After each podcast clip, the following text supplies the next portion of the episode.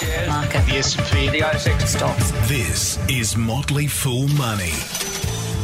Welcome to Motley Fool Money, the Money Hacks Edition, our short weekly check in on how you can make the most of your money. I'm Scott Phillips, and with me, as always, is Dr. Anirban Mahanti.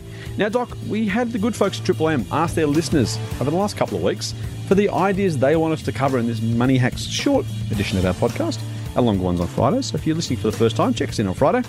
In the meantime, mate, the bigger one of the biggest ones that was asked was a very simple but also very difficult and valuable question, which is how to save, or other people asked how to save for a house. Now, money in the bank, saving kind of feels straightforward, but there's some tips and tricks.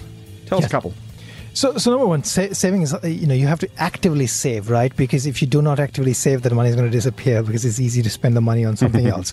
So number one is actively save. Number two is you know actually nowadays it's really hard because very like your savings account is probably paying you like 0.5 right? Because those rates drop very quickly um, with the rate cuts. But you if you are willing to lock your money because you know you probably think that you know you know if i have to save like for, if a million dollar house which is like the average price now you, if you're going to save 100k for that it's going to take some time. It's going to take some time then you probably want to put that money into you know it's and you gradually add to it. You probably want to save it in some sort of higher uh, interest paying account which could you know you you might make a bunch of rolling term deposits where you maybe lock your money out for like you know 6 months and get a higher or 5 months and I've seen some 5 month deals which which pay you know somewhere around 2% so something like that uh, would work um, to um, you know get something for your money uh, and you know while they say I would not leave it in a uh, in an account doing nothing. So I'll try to get something out of it.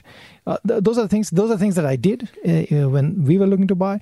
Uh, is you know basically try to save as much as you can and find a place which can give you at in short order some interest. Yep, great advice. I'll add to that. Make sure your saving is automated. Make sure you have some way of regularly saving. Don't rely on it being some money left over at the end of the week, end of the fortnight, end of the month.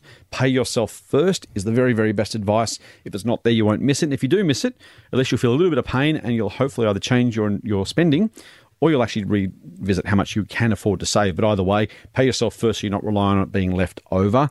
Do a direct transfer to somewhere else.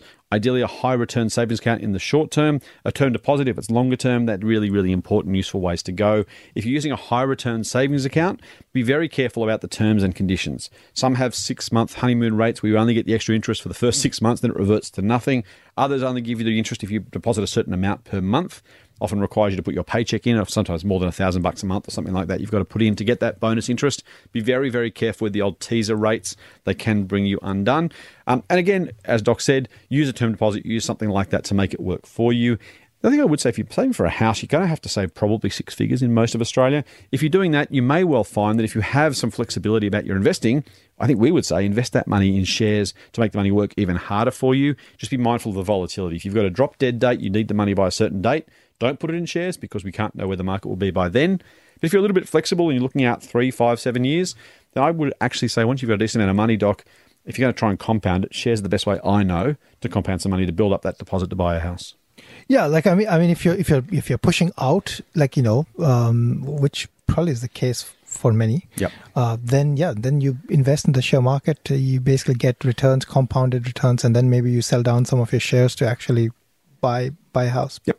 Uh, short-term money, though, should always, always, always be in cash. We're massive shares fans, but volatility, we, market can fall 30% tomorrow or next week or next month or next year. We don't know. You don't know. No one knows. Don't put any money in the market or any volatile investment that you might need in the short term. Generally, for us, that's less than three years, fair to say? Yeah, like anything, uh, I'd say like two to three years. Like you know, at at three year point, I start sort of thinking like you know that I can invest. But yeah, two to three years is, you know if you need that, then you definitely don't want it in the market. Do us proud fools. Save hard, save automatically, find the best rate you can, and build up that deposit. Buy yourself a house, buy some shares, retire in comfort.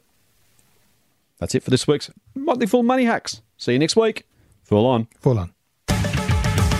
The Motley Fool and people appearing in this program may have positions in the companies mentioned. General advice only. Please speak to your financial professional to understand how it may pertain to your situation. Subscribe to the free newsletter at fool.com.au forward slash triple M. The Motley Fool operates under Financial Services License 400691.